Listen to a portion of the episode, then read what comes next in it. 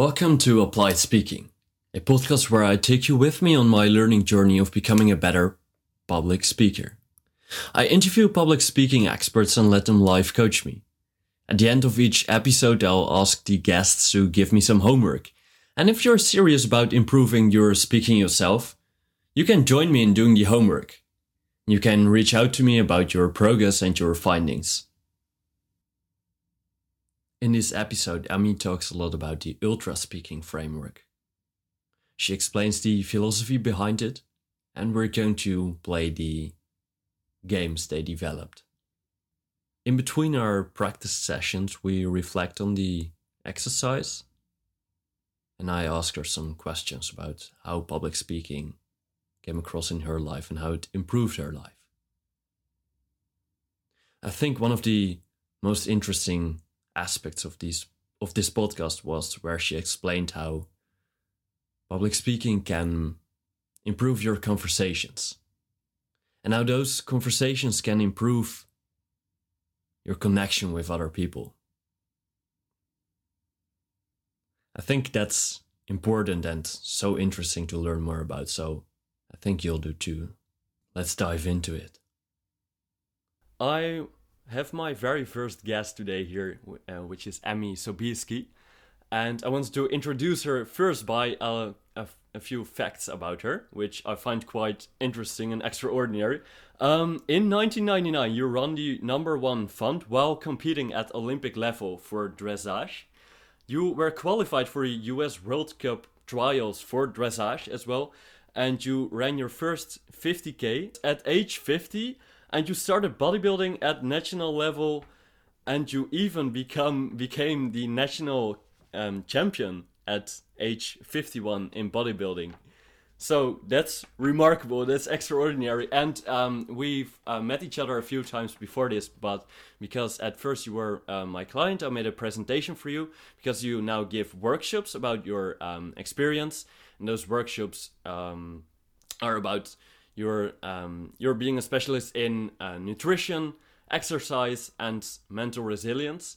And now you're telling people about this, and you're giving them workshops. And um, shortly after that, you became my public speaking coach, and that was my first contact with public speaking, actually. So you introduced me to learning about this skill, and I am just super curious how um the list of these the facts I just mentioned to you, where public speaking came across in your life. When when did you first come across public speaking? Why did you decide to, after all those other things, decide to become a public speaker and even a public speaker coach?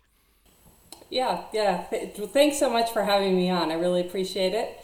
Um, and I had done some public speaking throughout my throughout my life and I found when I was super passionate about something then it was easy to speak in public about it. For instance, when I was running the number 1 fund, I would give presentations and I was really excited about all the stocks. It all came naturally. And then there were other times where I was raising money or giving a PowerPoint and I would get all tongue tied and caught up. And I couldn't really figure that out. And at some point after 25 years in institutional investing, I moved into co founding a couple of companies. And when I would go on the road and raise money, I was speaking still, I was passionate about what we were doing, but for some reason, I was getting a little bit caught and a little bit caught up and tongue tied. And so I hired uh, several public speaking coaches. And the more that we worked on things like they, they say that as you're finishing a sentence, it should go bum, bum, bum. Mm-hmm. And that you're going to have certain words, and then in certain within certain words, you emphasize certain pieces of those words. You're, then I was going to Toastmasters, and they count the number of ums you do, and I was trying all of this stuff. And what I found as and well, I found two things. One, I can recognize speakers that have had that training because they will finish their sentences like this and they will emphasize certain parts of a word and it doesn't feel natural. So, and I think we're getting to a point right now in terms of how many people are trying to be influencers, thought leaders, trying to run businesses online, where we're having a backlash against that type of speaking in general because it doesn't feel like you and I are having a conversation, and so it doesn't build intimacy, which is the main point of speaking on video as well as speaking in person. So, so that was, so I kind of was struggling, struggling, and and then I was riding at the horse barn, and this woman says to me, she goes, "Oh, Emmy, I just read this book about ultra learners." She's like, "You're an ultra learner. You learn all this stuff. You know all these languages." And I'm like, cool, I want to read a book about me. That sounds awesome. and so I'm in the first chapter, and it's called, it's by Scott Young. It's called Ultra Learning. And I'm in the first chapter, and he basically says everyone, when he talks about ultra learners, the fact that you can learn 20 languages, you can learn all this stuff, people just say, well, that's not possible. That's just a super smart person. And so he chose to pick 10, 15 of his of friends that he knew were smart, but not extraordinary, not all Einsteins, and um, to have each of them learn a non adjacent skill. And so one of his friends was Tristan Montebello, who uh, was a computer programmer. His first language was French. He was born in France. And he's and Scott said to Tristan, "Do you want to try uh, public speaking, learning public speaking and do it for a study for my book.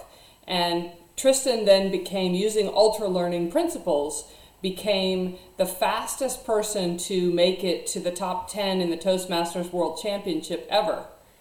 Um, and so this chapter in the book was about this.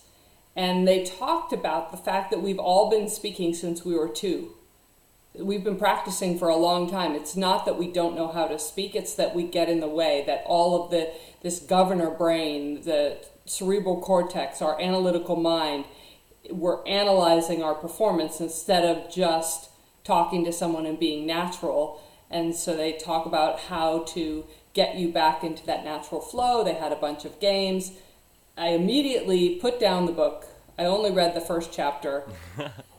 got on their website, signed up, and went up to Santa Monica. I was living in San Diego at the time. Went up to Santa Monica uh, twice a week for three-hour stints of training with them, and um, and they completely changed my life in six sessions. And I think I've mentioned to you, it was it was like four years of therapy in six sessions with them. Yeah, you did. Yeah, it, it's it, it's so cool to hear. I also read the book. I think a while ago. I actually I think one year ago I read the book, and um, I also saw the the chapter on Tristan, and I think it was super cool. But I didn't picture myself doing something similar, but because it was just something I would. Um, I think be afraid of doing also because uh, maybe in English wasn't my first language and I wasn't really comfortable in speaking in English.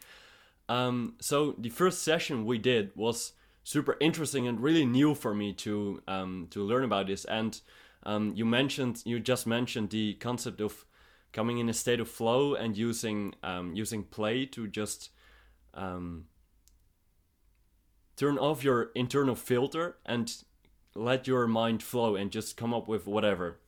And I think if I remember the we did four sessions, four training sessions now, and if I remember the first one, it was just an hour of making fun because it, it we were just laughing all the time and um, I had to say really stupid stupid things and I was trying to be too smart and dumb it down etc stuff like that. So um, it was a really nice learning experience for me and a completely different learning experience from how I used to approach other things I'm learning like things in university.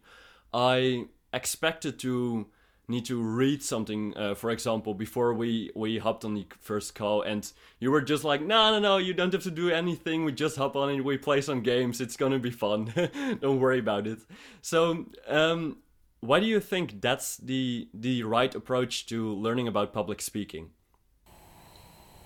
well honestly i think it's the right approach to learning about anything um, if you think about kids before they go to before they go to formal school they spend so much time in play and they learn so fast.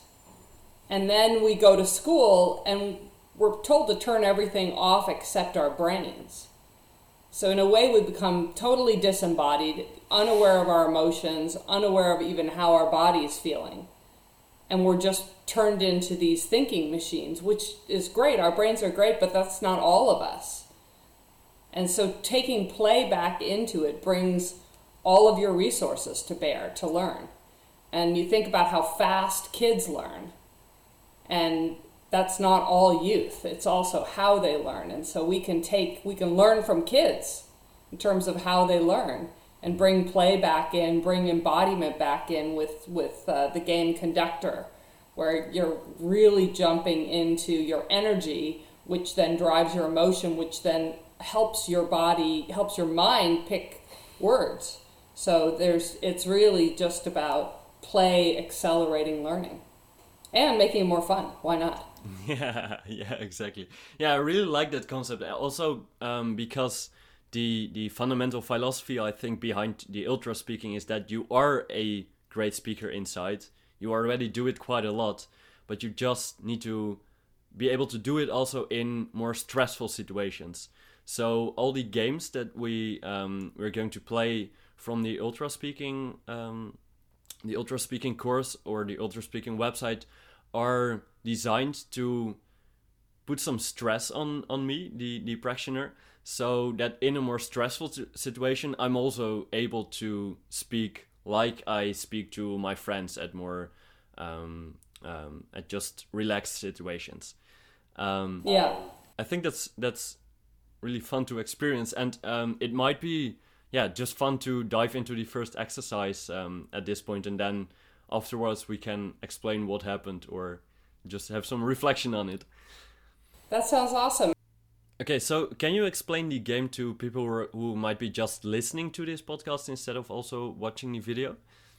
Yeah, so all of these games are designed to create pressure and they're designed to do different things. So if you if you say, "Oh, I know that I have stories inside me. I'm so natural when I talk to my friends, but then when I get in front of different people or someone puts pressure on me or someone even that is um, just mean to you that's a that's a friend that you get tongue tied with because they're kind of a friend and they're kind of mean or they're someone that you know or someone at work where you get tongue tied um, you can say you know whenever someone says something mean, I don't have those words just snap and come back.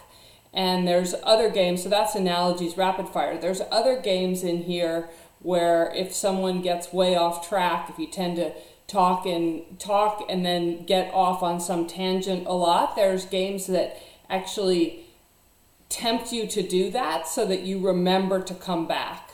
There's other games if you if you te- speak in too much of a monotone and you don't have the range you want that pra- you practice the range. So there's games for anything that you particularly think that you might want to get better at, that you want to strengthen that muscle, and then you strengthen the muscle with play so that all of you is in the game and all of you is improving and and you have all your resources for yourself. Um, so this particular game is called Analogies Rapid Fire, and this is training your Google autocomplete. Um, or I don't know if we should say it's branded as Google, but but uh, your brain's autocomplete that we all have, and this actually came about because Tristan de Montebello, the head of Ultra Speaking, he was training for the World Championships for Toastmasters. And as he was going around and doing the competitions, he had this one speech he was using, and everybody saying, You're amazing, you're amazing. And he would tell the story much better than I would. Um, but they were saying how incredible and how fast of a rise he ta- made, etc. But for the World Championships, you have to use a new speech. And so they had to start over. And he'd been using this speech and perfecting this speech for the entire set of trials coming up to it. And So now he had to start from scratch and just kept kind of bumbling along and having it not work. And Michael Gendler, who was his partner and coach in this, said, Well, why don't we just go into one of these Toastmaster meetings for and just speak? Don't have don't have anything prepared. And Tristan did it, and through that, they realized that we all have this autocomplete that just happens and in our minds. And so this this game really reminds you that you have it and it gives you analogies that are completely ridiculous. And so you realize that you can still tie them together and even if you don't, your audience makes sense of it after the fact. So it's just getting used to the first thing that flashes into your mind, you say it and you move on. So I'm giving Pim 3 seconds to complete an entire sentence and um, we're going to do 12 rounds. Uh, are you ready, Pim? Yeah, let's start. Online dating is like a bowl of uh, boy of ice cream because it's cold. Money is like napping because you're relaxed. The future is like dinosaurs because they're not old but young. Folding laundry is like toilets because you try to flush them. Learning new skills like skydiving because you take a deep dive. Time is like daydreaming because you tend to get away. Teamwork is like wine bottles because they are stuck together. Breathing is like rocket science because it, because it isn't complicated. A pet is like popsicles because they just pop. My body is like meditation because we are one. A college degree is like philosophy because it's good to think about. Getting married is like sleeping in because you try to do it. Nice. Okay. okay. So what what's your what's your reflection on that? Okay, so um, we did this game quite often, but at this point, so I was familiar with not trying to sound too smart and stuff like that. But I still was kind of aware of the fact that now, right now I'm recording a podcast and people are going to listen to this. So it's a bit weird if I just keep saying stupid stuff. But also um, because I already know that it's a um, it's dangerous to think too much about these things because you only have three seconds and you want to get the flow starting and just want the auto completion to kick in. I think I managed to stay in the game and just say words instead of um, tripping over them and instead of um, um, skipping a few of them or taking too long. So it was getting quite okay, I think. Maybe I was trying to be too smart, but I think it was the. I think it's a great first start, and mm-hmm. and and yeah, I could I could hear you getting catching yourself and going back to the flow. Yeah, yeah. And yeah, so and and some people may think on here, well, it's it's not as easy because English isn't your first language. Mm-hmm. That mostly is not true. Uh, we have found in Tristan, they've done this with with people that say, yeah, well, English isn't my first language, and they they have them um, do some of these exercises in their native language, and they still have the same problem. So the real overriding thing is how much in the flow are you? How much are you playing? And are you getting? Are are you starting to overthink? So um, so let's try one more to keep keep in that flow. Yeah. Keep it quick. Just really think quick, quick, quick, and dumb it down. Here we go. Yeah. Public speaking is like an iPhone because you can't take pictures during it. An overcooked meal is like a camel because it's in the desert. Finding your passion is like artificial intelligence because you keep looking for it. The world is like marijuana because it's so high. Chasing money is like a glazed donut because it's full of sugar. Staying up late is like taking risks because you're risking your life. Life is building a bridge because it's with meeting different people. Fear is like kissing on the lips because it's so nice. Energy is like having kids because you they are full of energy. Fear is like a bicycle because it keeps coming back. A museum is like a spaceship because it's so shiny. Business is like beard beards because they are so long. Okay. Did you feel yourself really get into the flow there? I actually did. I think this is getting this is a better session than we're used to uh, we used to do in the beginning of our training sessions so i was I was a bit not not really afraid, but excited for this uh, this podcast because um, it's all about these games are all about um, creating stress, and one of these stress factors is you listening to me and that I might sound um, sound stupid to you or that I want to sound come across as a smart guy to you. And now I have this whole other people that are listening also to this uh, podcast, so it's um, it makes me a bit more self conscious. But I was excited for that because it's it's a better learning opportunity for um, um, for sure to just um, know that this is happening and being under a little more stress than than usual, and just trying to do the same games and um, actually trying to reach a point where I um, um, have a blank mind, where I lose my words and don't know what to say, because then I can recover from that, and then that's the real training, I think.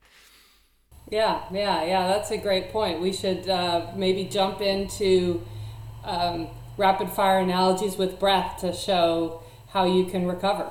Yeah. So the idea is exactly what you just said, which is there's two things going on. One is you can trust your Google autocomplete to come up with something. Mm-hmm. The obvious argument to that is well, if I'm in a business setting, if I'm giving a keynote, if I'm giving a presentation, and I say something stupid, first of all, I don't want to count on my audience to make it make sense. And what then?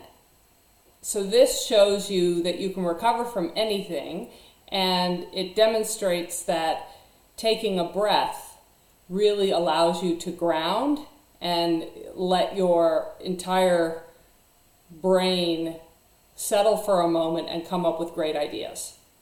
Yeah. Okay, ready? Here we go. Animals are like composting because they stink.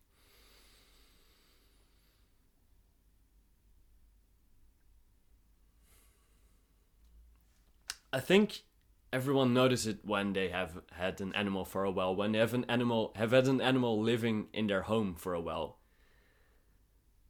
Animals have a different different smell than humans. So it's not that bad because we used to live together in the past and humans and animals lived together outside and humans did, didn't really have those cleaning habits for sure that they have in the in these modern ages like right now. So that's why humans tend to smell better and that's why we by now notice the smell of animals which can be kind of the same as a composting eh, You want to do another one? Yeah, sure. Yeah, sure. Um, okay, yeah, yeah, yeah, yeah, sure. Diversity is like fasting because it's so nice. Making tough decisions isn't uh, is like a new car because it's shiny. Now you're taking a deep breath in, deep breath out. Making tough decisions is hard, and you need, really need to take your time, think about it. But you also don't need to do it every time again. For example, if you just are in front of a tough decision and you're using all of your mental capacity to try to wrap your hand, head around it, ask all people around you to to agree on which decision you're you're going to make, you're just not making a decision right away. Sometimes you just have to follow your instinct and like when using a choosing a car, you just have to choose a car and make the decision. Uh, it was quite hard, but, but but it was better because I was, um, yeah, it was a bit more uh, of a. It was a weirder sentence that I said with making. It was a weirder, um, yeah, sentence I completed. So that's why it was harder to recover from. yeah, yeah. The more you make a mess, the more challenging it is. Yeah. Uh, what's going on for you during the pause? During the pause, when you're taking a deep breath in and deep breath out. Um. Okay, so right now I think I was a bit. N- not really in panic. That's too overstated. But just thinking like, okay, what the fuck am I going to say about this? Because this is kind of weird. So how can I still try to structure this and how can I give it a nice structure and what story can I come up with? Okay, so this next one, let's try during the pause. Mm-hmm. Try more of a meditation feeling where you just take a deep breath in, deep breath out. The most important thing is that you're grounded because you already know that your mind is going to come up with a great answer. Yeah.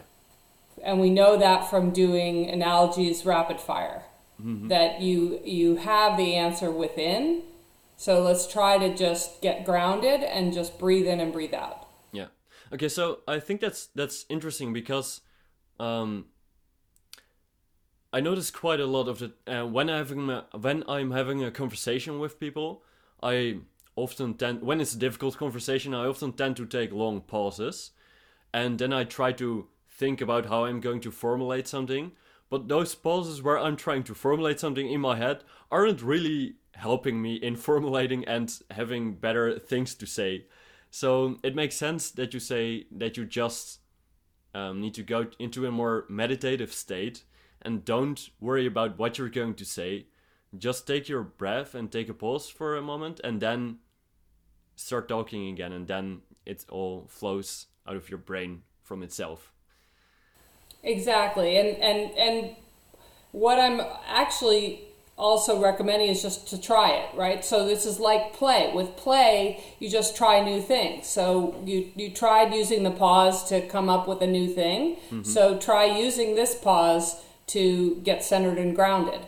And you may use a different pause to do something else. It's it's really finding what works for you and trying a bunch of different clothes on effectively. Yeah, yeah, yeah. All right. Okay. Ready? Yep.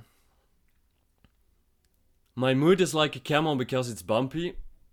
Breathing is like a bowl of ice cream because it's cold sometimes. Online dating is like feeling lonely because we're all bound to it.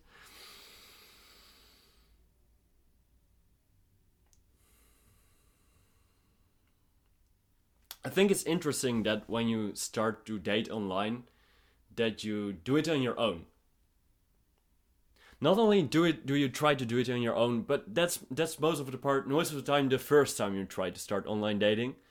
But other times you probably have some friends around you who are pushing you into the online dating. So it's not an experience that you you you pursue on your own. Sometimes it's a bit like just being too much on your own and okay um, okay the time's up and i i couldn't quite make something out of this. Yeah hmm. And what went on during the pause? well i for sure wasn't in a meditative state. I think i was still thinking about it. Um i think so. Yeah i was okay what went on during the pause was that i was still finishing my sentence also for for the um for the stuff i just said because it i was still thinking about something else to say because it i was still trying to um yeah come up with a better suggestion than the one i was um that was popping up in my head. So i think it wasn't really the best strategy to pursue it like that and that's why it was such a failure let's say i think Okay, so uh, no, I no failure, all just playing and yeah, trying. yeah, yeah, yeah, yeah, you're right Um, but let's let's do- so that sounds like a great strategy to just uh, dumb it down and and blurt out the first thing that comes to your mind. Um, I want you to try during this pause to force yourself into the meditative state.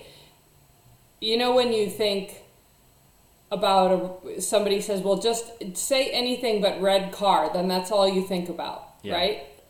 And so during the pause, anything that you think about to say to to clean it up Mm-hmm. is off limits. okay Does that make sense? So Okay, ah, any okay, yeah, thoughts? yeah, yeah. So online dating is like feeling lonely, and then I start to say, okay, this might work, that might work. All of those go in the trash. yeah okay So that when you finish, when you go to clean it up, you can use anything except the thing, the thoughts that came to your head. yeah Okay. all right energy is like expired pickles because they're sour. The ocean is like CPR because it's full of waves.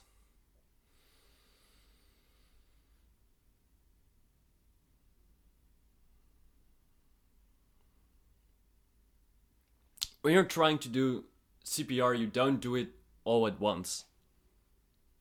You try to do it in multiple ways and you try to you try a whole lot of stuff and you just need to readjust to the situation.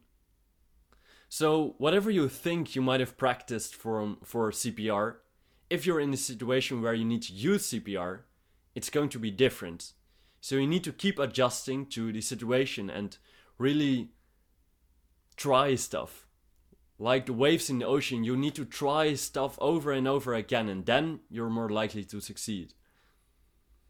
Okay, that was way better. that felt way better. yes, much better, much better. So, what was going on in the pause there for you?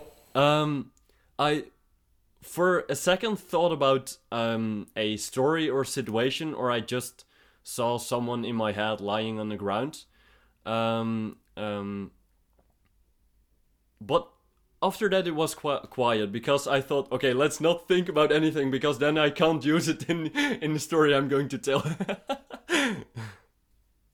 and that's that's an interesting other use for this game, mm-hmm. which is active listening. Yeah. In in that, if if I'm talking, and you're truly active listening, mm-hmm. you're not thinking, okay, what am I going to say in response to what she's saying? Yeah and so one way to do that and is to train yourself that whenever someone's talking, whatever you whatever thoughts you come up with while they're talking, you are not allowed to use in yeah. your response. Yeah, exactly. I think that's that's very cool and I think that's definitely an an effect I'm experiencing of our trainings that when I'm having just a regular conversation with friends, I'm just um, hanging out with friends, then I'm at some occurrences able to just be more present because I can try to focus on listening to them and not keeping track of what I also want to say in the discussions we have or in the conversations we have. Because that's only distracting me and um, sometimes you think you just have a very nice or profound thought that you really need to share.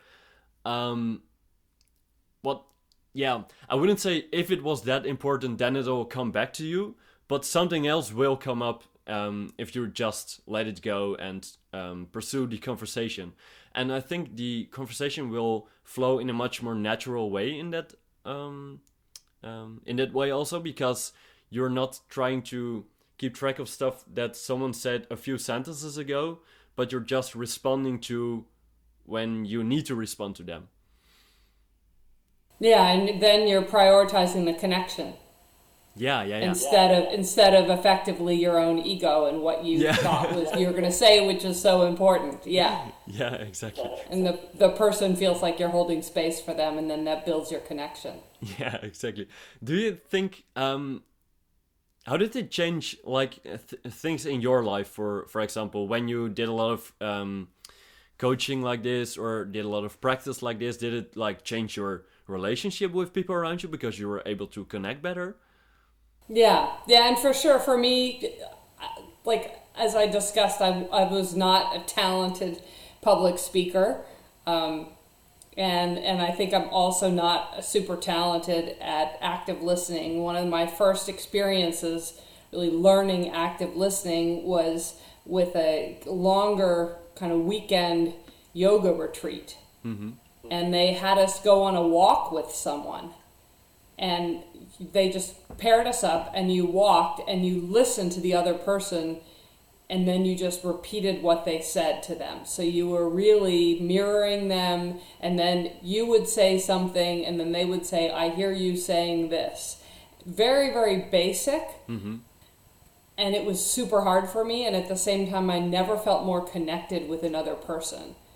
And I think there's a part if you're energetic and dynamic, and I have a family with a lot of energetic, dynamic, narcissist type people.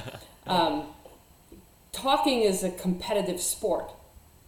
So I'm going to say this really amazing thing, and you're going to say this really amazing thing, and so you you can go to a party and you can talk to people, and you share your great story, they share their great story, you share another great story, they share a related story. You even feel like you're having a conversation together because you're sharing relate oh yeah, and I knew a time when this and oh yeah, so it feels supportive, it feels together and you go home and you think gosh, I must be an introvert because I'm wiped out. I am wiped out. But it's not active listening and it's not connecting and you compare that to a time where you just hang out with your friend and they totally hold a space for you. You they ask follow-up questions. They notice your mood. And you go home from that and you feel completely full in your heart. Like your cup is full. And to me that's the difference between whether someone's active listening or you're basically competitive speaking. Um, so so so it and and I was more of a competitive speaker. Mm-hmm. And so for me, I can then explain all of the building blocks to being a good active listener because I had to learn it the hard way. And yeah, I, and I saw that a lot with like with horse riding. Some of the greatest horse riders, they can hop on any horse and the horse will just perform. And so then they're training someone and the person hops on the horse And the trainer's like, well, just do it. What's your problem? and the rider's kind of like, I don't know how. And he's like, the guy's like, well, yeah, just sit on the horse and he does it. I don't know what your problem is. So it's it's great to have people that are super talented, that are an Einstein of the world, a Michael Jordan of the world, because we have something really inspiring to try to reach for. Mm-hmm. And and at the same time, I think that it's most helpful to just have someone that's gone through the similar struggles to be able to say, here is each element to get you to the next level. Yeah, cool. Okay, well, I think that's a, that's cool that you can um, relate those experiences from your coaching and and um, athlete, athletic experiences from the past with the public public speaking coaching experience as well. It's all learning, right? Yeah.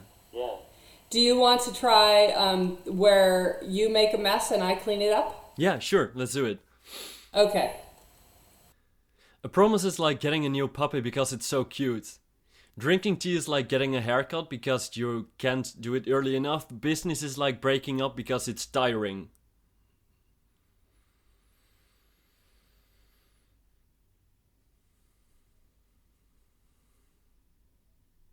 The first time I broke up, I was just a wreck. And most of the time when I've broken up, I've been the one doing the breaking up. But it still wears you down. And business can be the same. Uh, we think business is great all the time and we're out there and we're moving and shaking. But sometimes business is about saying no. And you're going to disappoint someone and it's really going to wear you out over time. Nice, very nice. I always like it how something like that can turn into something that sounds really profound.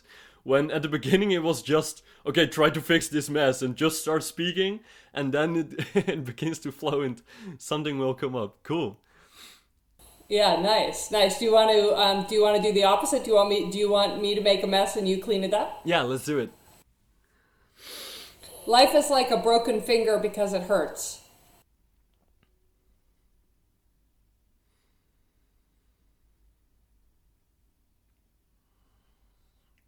Right now in the Netherlands, it's snowing. When I'm looking outside of my window, it's snowing for the first time in, I think, more than 600 days. So that also means that it's a bit slippery outside and you're far more likely to fall outside when you're on your bicycle, for example. When you fall, you'll probably hurt something, and in my case, it was my finger. My finger hurted so much, so much all the day, and I couldn't think about anything else. And because my whole mind was occupied with the my finger hurting, it's just like in life where you only think about what your mind is occupied with, and that's is going to be your life in that moment. Nice, nice. Yeah. was better, a bit over time, but I think I managed to wrap it up in a. Yeah, I'm glad, and and that's an important thing is you have to make choices, right? And and I think you made the right choice in terms of going a little over time and finishing strong, which is a key key strategy. Yeah. As much as we're playing, mm-hmm. it's still important to finish strong. yeah, yeah, yeah, exactly. To train. yeah, yeah. Awesome. Yeah, cool. Um, I think it's just. Do you want to? Yeah, go ahead. Oh, I was just going to ask with the with with our work on active listening. Um, do you want to talk a little bit about how, and we can both talk about it, how this ends up being similar to therapy but not therapy? Yeah, I was just about to ask you, so I would love oh, perfect. to, uh, to so please Great talk minds about think it. alike. exactly. yeah, please share your story behind it. Yeah, so so I I think I mentioned that I'd been in a family of narcissists, which is um, a nice way to say is a, a little bit of a tough upbringing, and so I'd I'd been to therapists and tried a lot of different things. Some of it just felt to me like picking away at scabs and not really moving forward. And then I worked with some therapists where it was much better because it was closer to cognitive behavioral therapy, which is what actions in my life are holding me back? What things do I do? What thoughts do I do that are actually holding me back from living my best life? And that was still better and so then when I came to Michael and Tristan over those six days in Santa Monica, I just said to them one day, I'm like, God, this is like four years of therapy. And one of the reasons is, and, and they were like, oh yeah, whatever, Emmy, you know, that's, that's awesome. We're happy you're happy, right? And they're like, that's kind of a weird thing to say.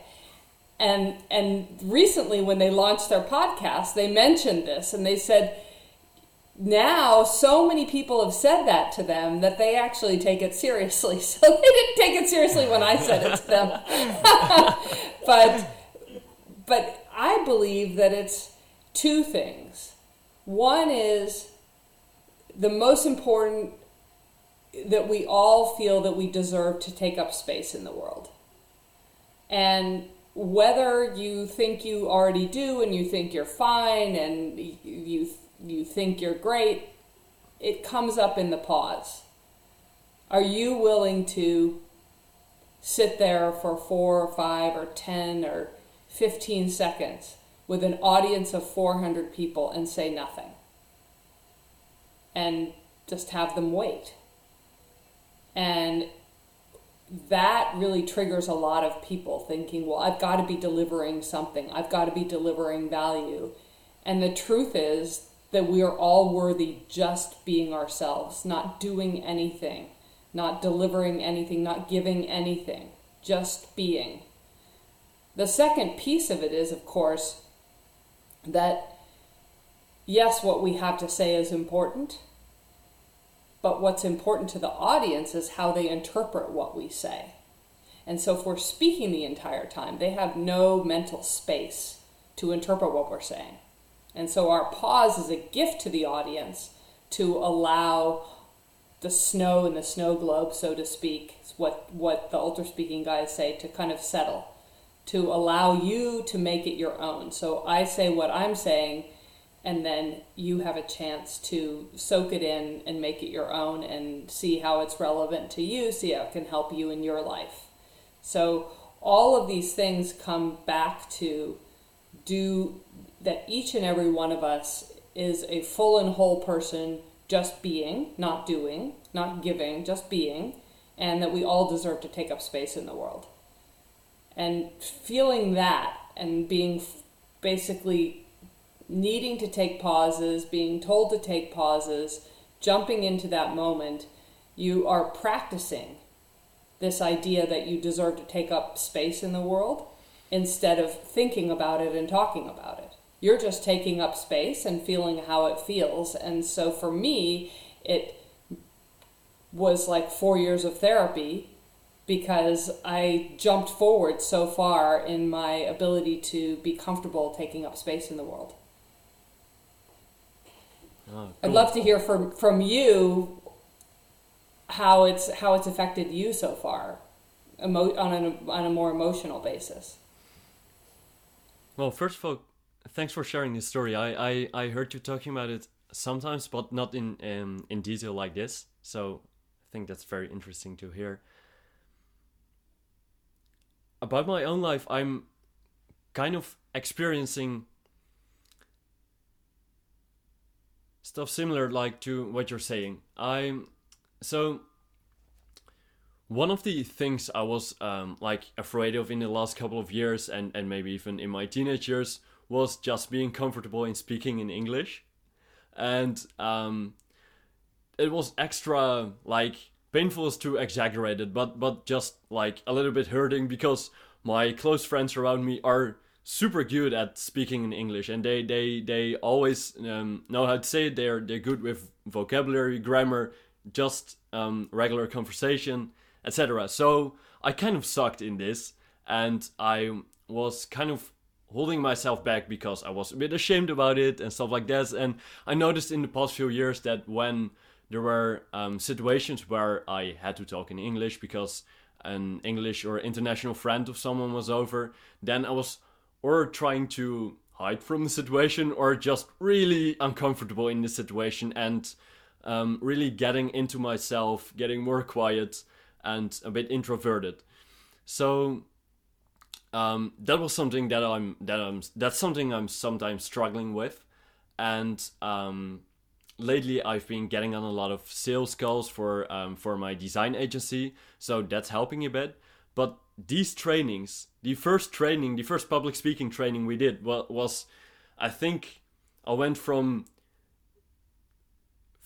forty percent comfortable to eighty percent comfortable in speaking in English. It was really a tremendous difference in in um, before and after those those sessions and i think sessions are, are that are really helping me to become comfortable in just saying words and don't trying to formulate some perfectly structured sentence before i'm going to speak it. I'm just before i'm going to say it i just try to start putting words out of my mouth and then the um, the ball will get rolling and i will um, say other things, and it's just more fluent and more um, I'm more in state of flow, and I'm more at ease, and I can easily speak like that. So it's like that helping me helping me tons, and it's it's a huge difference from um, where I was. I think even a month ago um, before our lessons. So.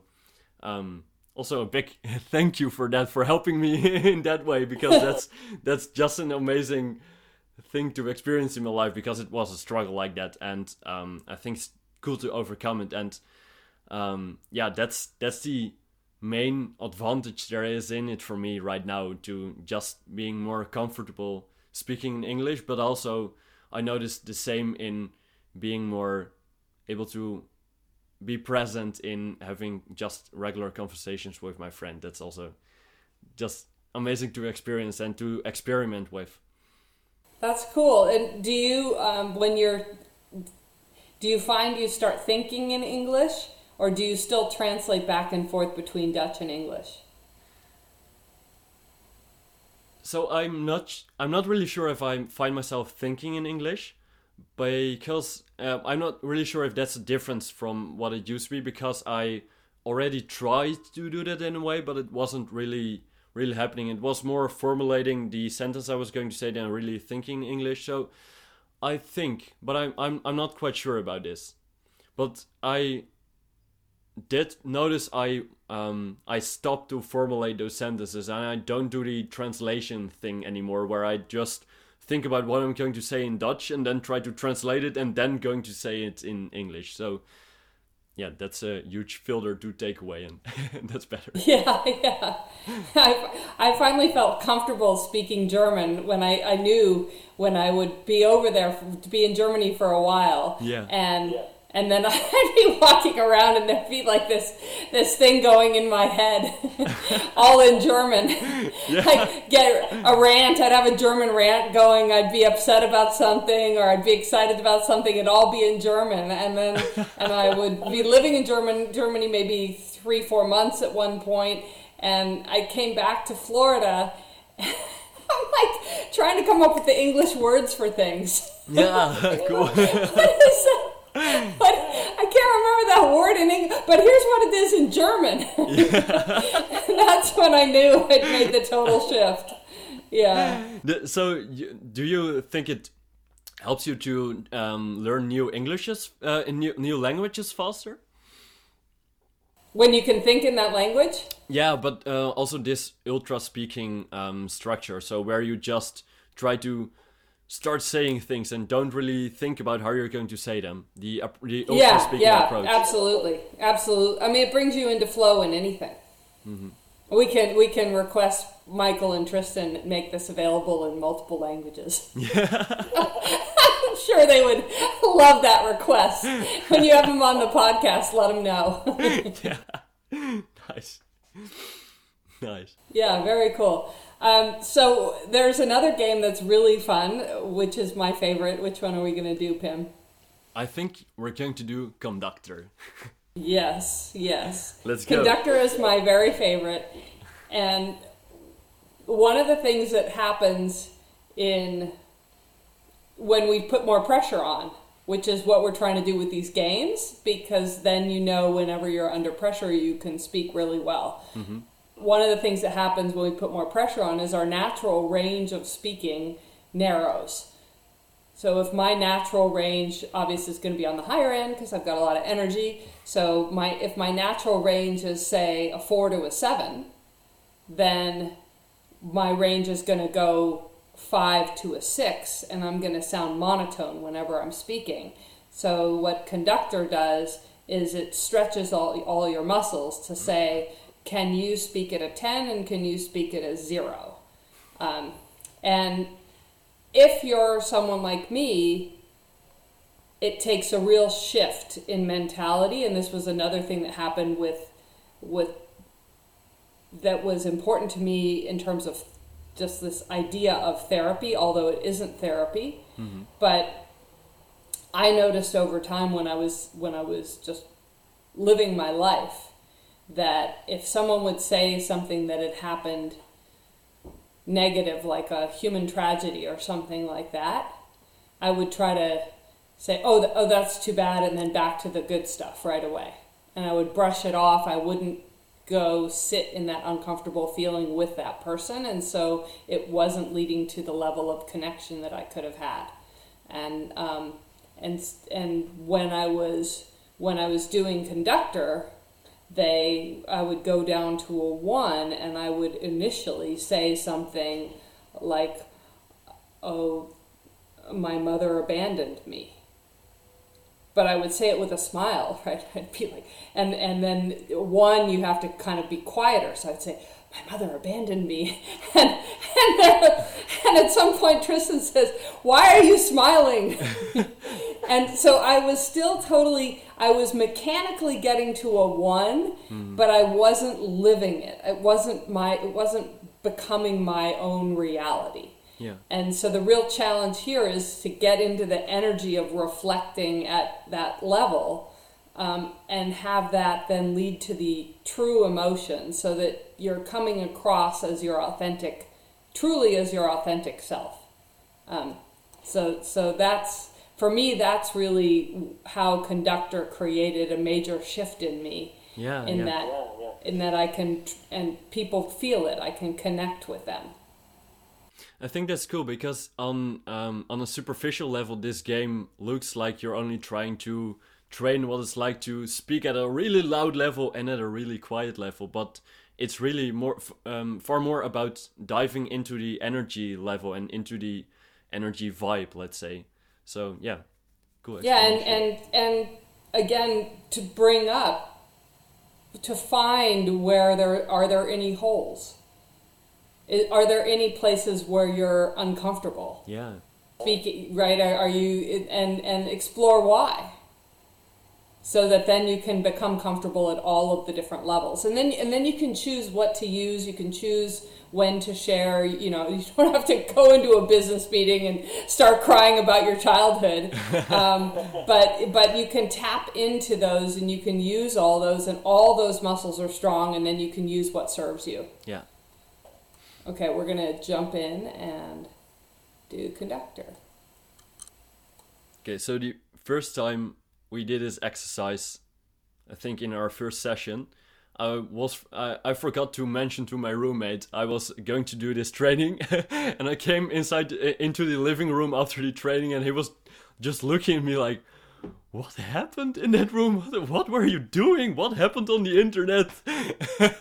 because I was just Why screaming. Why were you yelling at your computer? Yeah. yeah, exactly. So now everyone is prepared. If they're at home, they're no, I'm going to scream, maybe. so let's dive into it. Okay, let's go. what we can learn from sound. I think I underestimated the importance of sound until I saw until I saw a certain video on YouTube.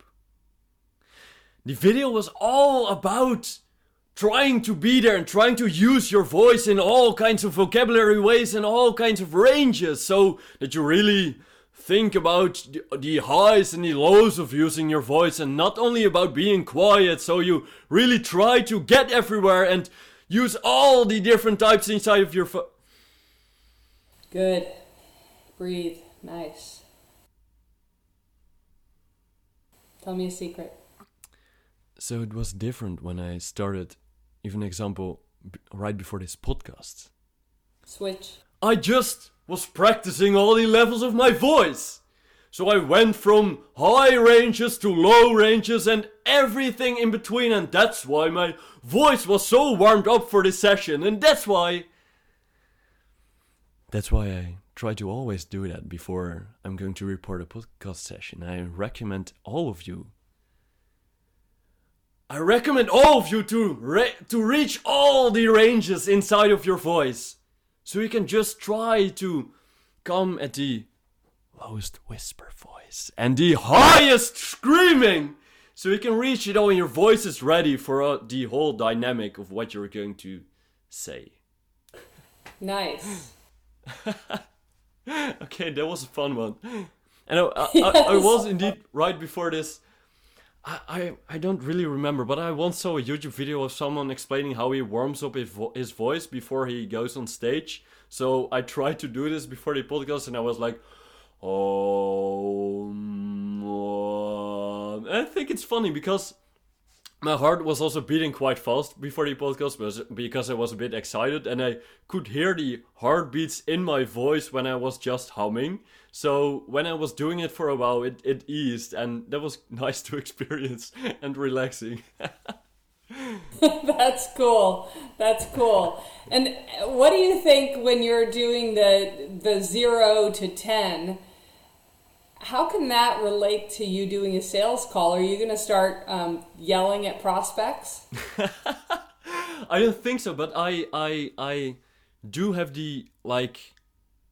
I don't know if permission is the right word, but I, but I do feel like I have the permission or the capability of reaching a super high energetic enthusiastic state in that call and i think that's that's really valuable because um, it's a bit boring when I'm just trying really at a really low voice to say, explain some stuff and explain some things about my pricing. But if I just explain to them how exciting it can be to work together and what the outcomes might be, that's weird if I start off like this because then they're just like, okay, what uh, what's this guy doing?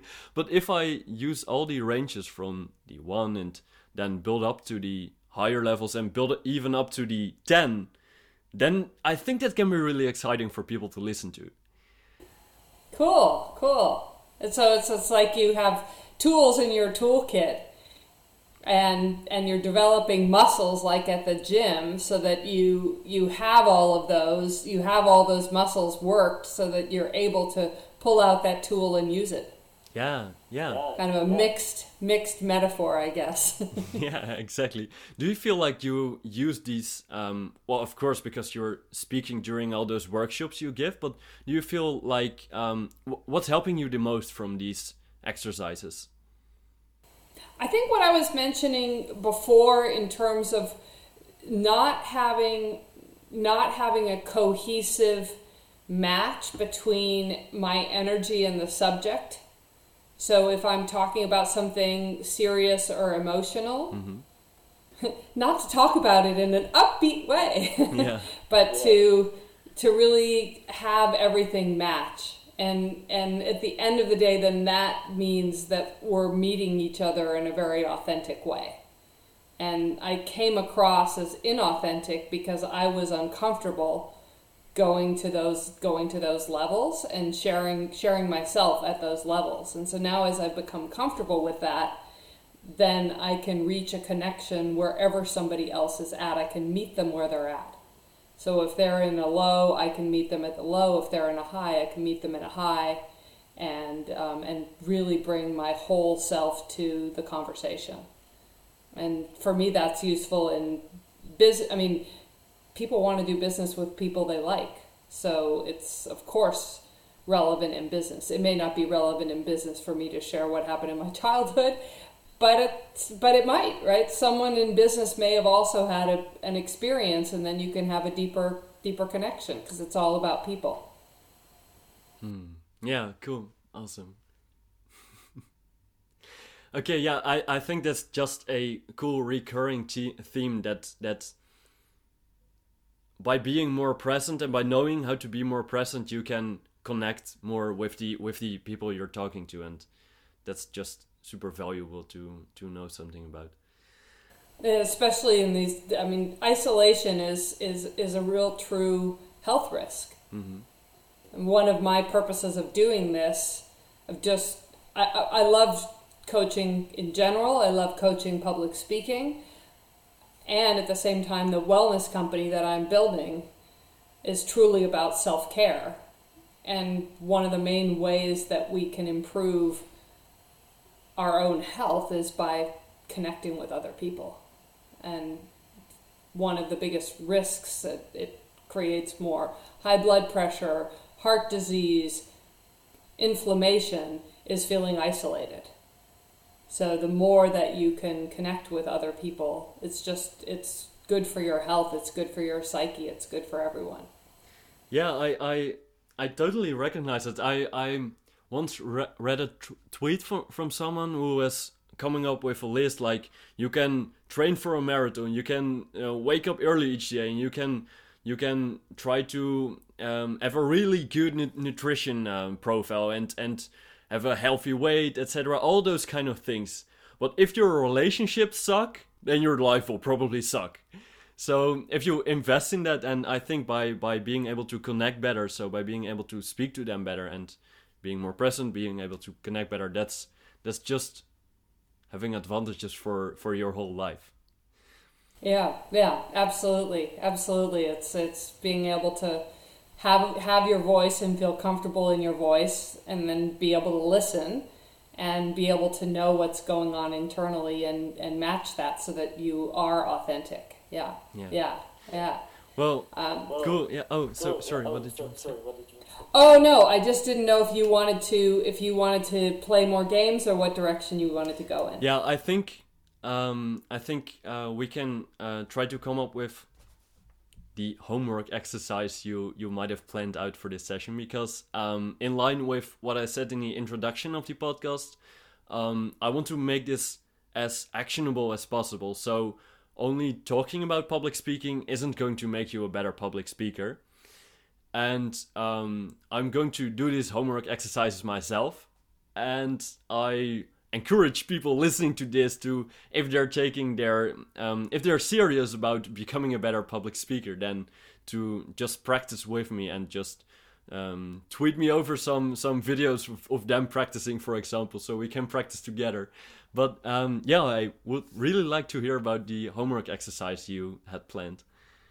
Great great. And to preface it one of the most important parts of speaking is listening.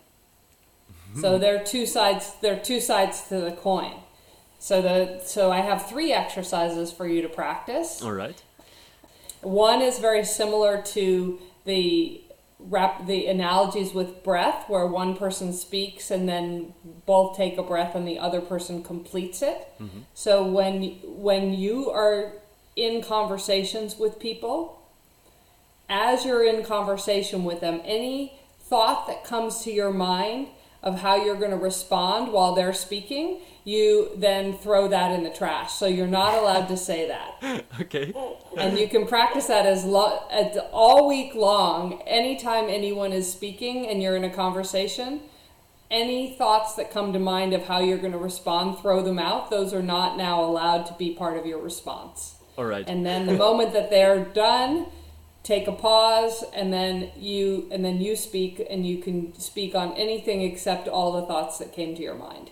Okay, cool. I'm that looking will forward to that that. will practice your Google autocomplete and that will really improve your active listening. Pretty soon you less and less thoughts will come to your mind and it builds trust that the right thoughts are going to be there for you when you need them. That that new ones, even better ones will come up. Nice. So that's number 1. yeah.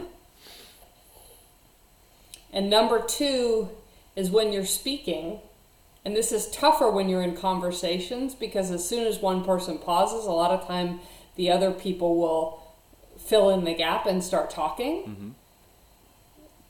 And at the same time, it's so important to practice pausing. So the second piece of the homework is to practice pausing. Even if people then take that space and start talking, because that's about them, not about you. And if you practice the pause, one thing that might come up for me when I first started doing it, I said, well, but it doesn't work in conversation because the other person just starts talking.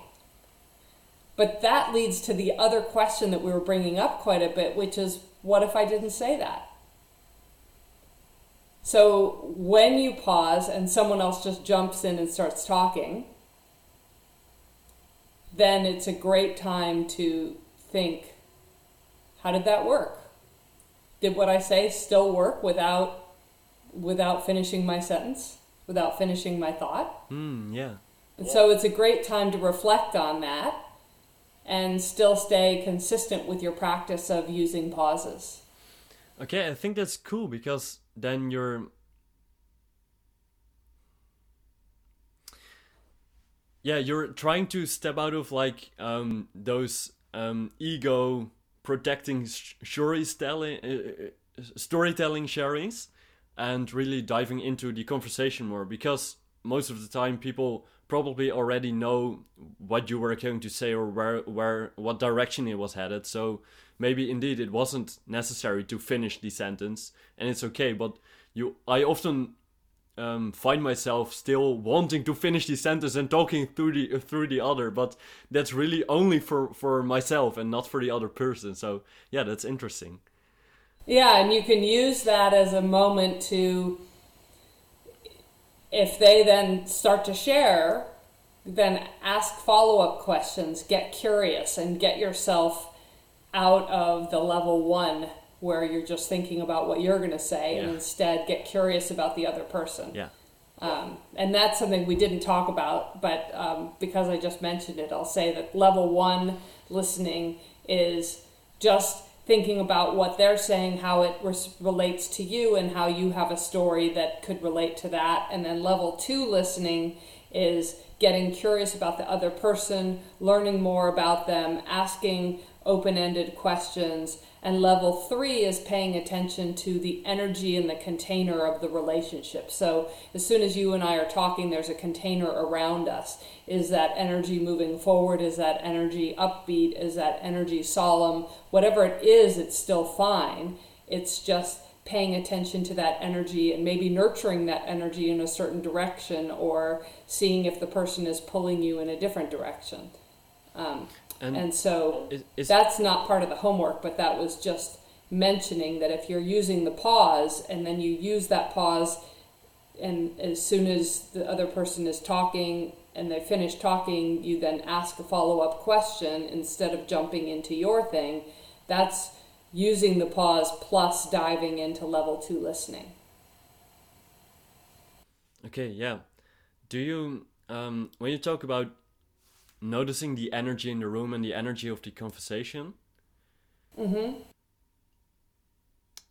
is it like you're trying to um, notice the other person's energy in combination with your own energy in the conversation or what you're trying to build yeah. up to and um, like would you recommend to try to get your energy to the same level as the other person or to just yeah what, what what's the practical implication of noticing the energy what what are, what are you going to do with the energy of the conversation if you know about it yeah and and and that's a great question a lot of times we a lot of us spend 90% of the time in level 1 right which is just how am I going to respond? What do I have to say that's relevant to that? Ooh, there's a great story I have for the other person. And then it's this kind of competitive talking. And level two is not only getting curious about the other person, but feeling what they're what are they drawing from you? What are they needing from you? And and often it's just to be seen. Just to take up part of taking up space is, is feeling that other people want you to take up space. Although it should come from the inside, it, it's very helpful to have other people interested in you, asking questions of you. And so when I'm trying to get in this space, I can even ask myself, what is that person drawing from me? What do they need from me? And things like my attention, I can't give that for 24 hours a day, so that is a limited resource. But other resources like my love is unlimited. When I give you my love, that doesn't mean that someone else doesn't get it. I can give my love to all of my friends, to tons and tons of people, and it's still there's so much more left inside me. It's it's an unlimited resource. So a lot of times being seen, um, someone's pulling that they just want to feel loved, they want to feel cared for, they want to feel seen is is all unlimited resources and that's the thing that most people are pulling from you. And and within so that's still that's like level 2 moving to level 3, but that's still level 2 because you're feeling what the other person is drawing from you. And so it's not a transaction, but it's basically on this plane between you and me right? There's a connection and there's energy moving back and forth of what are you drawing from me? What am I drawing from you? And, um, and that's both listening to each other and then what the energy is being drawn. And then the, con- the container, the energy in the container, is if we imagine that even though we're on the internet, we're in a room together and that's, again, the same thing with public speaking and play. And why we use play in public speaking is because we're all in our head too much. We're, we're not embodying. And so going to all five senses in level three of listening is what is the texture like in the room? What is the temperature? What is the color? So if you and I are here in a room together I would say there's some warm oranges towards red. There's been some green, blue green optimism of the ocean. Mm-hmm. There's a flow of water. So there's there's this texture, and so that's really like the container. And if all of a sudden the container starts to get gray or feel a little black or heavy like mud, is that somewhere we want to go? Do we want to stay there for a little while and explore it, or do we want to work together to get out of that? To, and it doesn't always have to be sunshine and roses and rainbows and unicorns, right? The, the, there's the only way that you truly experience that is if you experience the the darkness and the black as well. Yeah. So it's it's just feeling when you walk in you, you when you walk into a room at a new home you you look around and and you can feel the the person's warmth or maybe not their warmth and you can feel whether they collect a lot of stuff or they don't and then you um, and then you just kind of live in that together and celebrate it together. It's part of who I am and who you are that we make this room together, and then we decide together how we want to change it. What do you think that happens when you fail to notice like the the room or the vibe of the conversation do you more easily get stuck or or is there or a lot of friction yeah there can be a friction and a lot of times it'll come across and this can be level 2 or level 3 but level 3 if you don't recognize the temperature of the room it's like um, you come into a funeral and you're like hey great to see you guys. This is amazing. And people are like you know yeah. Our mother just died, what you're, t-. and so that is often that can be because you don't recognize the temperature of the room and it can also be because you're not comfortable get jumping into that energy level so that goes back to conductor and what i was saying about if i used to go into the lower levels i would do it with a smile and it wasn't cohesive my energy emotion and the things I was saying and the way I was saying it were not all aligned, and so I came across as inauthentic. So, for instance, if I were to come into a funeral and be like, hey guys, this is amazing, then I would disrupt the energy. Not only would I not fit in and I wouldn't be able to connect, but I would disrupt the room. I would disrupt the energy of the room. So, it's both about me being able to connect with people and being able to, all of us have have the whole range to access um, to be able to kind of come into that room. If you go down to level two, you and I connecting, if I'm coaching you, not even on speaking, but if I'm just coaching you on coaching, and you come in like, oh my God, I've had this week you just wouldn't believe, and da da da. And I'm like, hey, you know, but this is about fulfillment and this is about your dreams, and let's just jump into it. We're never going to connect because you're coming in at a three and I'm at a seven. So, how do we then start a communication when you can't trust that I've met you where you're at? And so, as any any coach, you want to you meet the person where they're at and you go to that space with them and then and then you go on the journey with them where that takes you you don't try to force them up into you or just stay at your level and they stay at theirs and then you're never communicating. Um, and it you know it goes back to that 80% of communication is nonverbal. So why are we so worried about how we talk when it's more about aligning your energy and aligning your ability to go into different emotional states while you talk instead of just did I say but or and too many times. Okay, yeah, thanks. That was a very detailed answer and and I think that's that's something I can I can use in my own life because um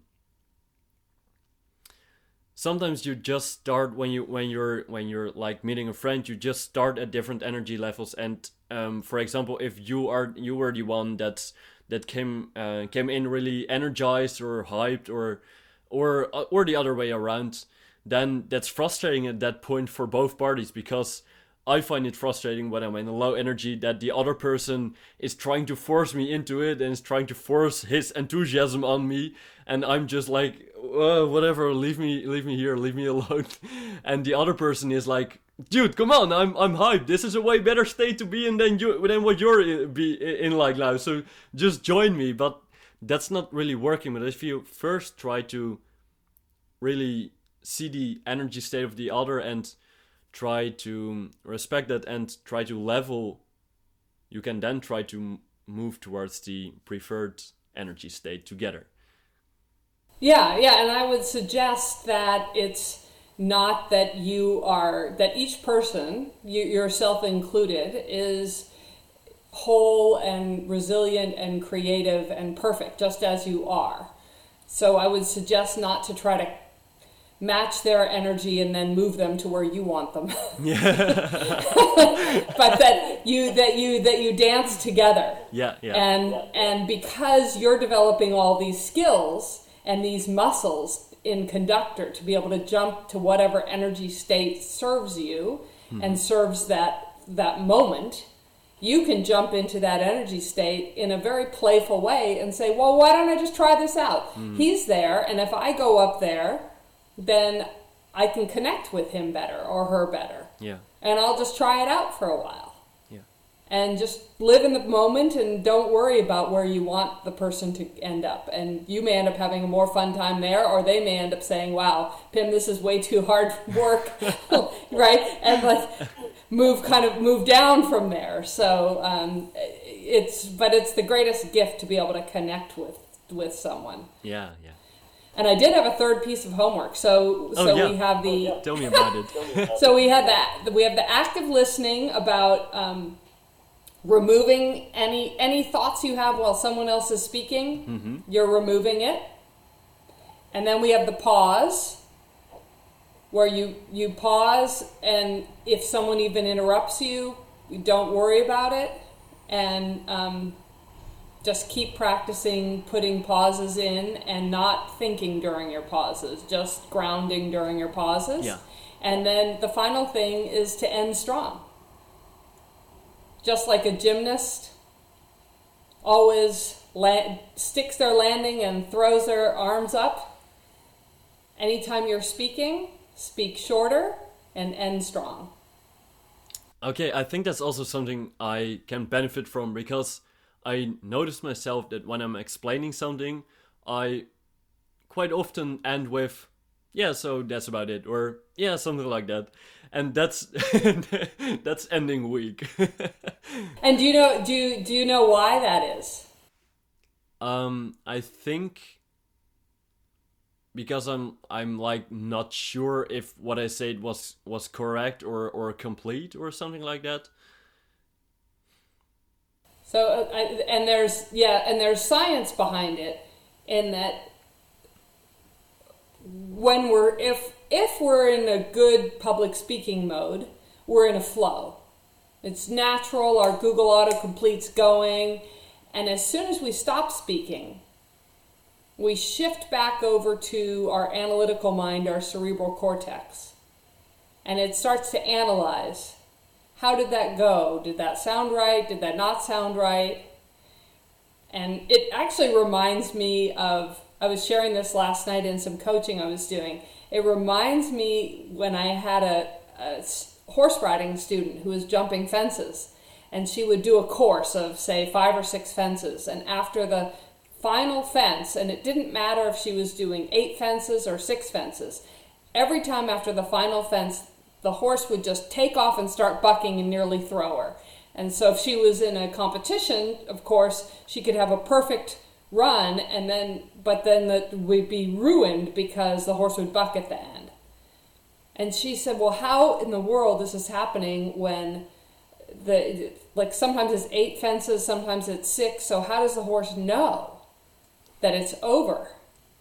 Because she left her flow and started thinking, okay, now the thing is over. And the horse could sense the shift out of flow and felt insecure and was kind of jumping up and down. Mm. And so, what I recommended to her is look to the next fence. So, if the course only has eight fences, in your mind, look to the next fence, plan for the next fence, go around that corner to your ninth fence, even though you don't have one. And then, right before you hit that ninth fence, then drop him to a trot and do your little circle and you're done. And that way, right after your eighth fence, he doesn't start bucking. What this means for public speaking is you can again use homework number two, the pause. So you can finish your talk and your next jump is the pause. Instead of the analyzing and in the pause you focus on not thinking about it. That way you don't kind of finish and then get bucked off hmm. Okay, well, Emmy, thank you so much for this session. It was I, I really hoped at the beginning of this session that it was going to be as exciting and, and interesting as our normal um, coaching sessions always are, are because I told you before the podcast I I always think in those coaching sessions that we just should record them and publish them as a podcast because they're just um, just enormously interesting to um, um, have those exercises and then our our reflection on those exercises. Uh, so I'm really glad how this turned out, and um, I um, I yeah really appreciate you being here as my first guest, and thank you so much for um, for all these amazing stories and explanation. Uh, thank you so much. Thanks so much for having me, and I'm so honored to be your very first.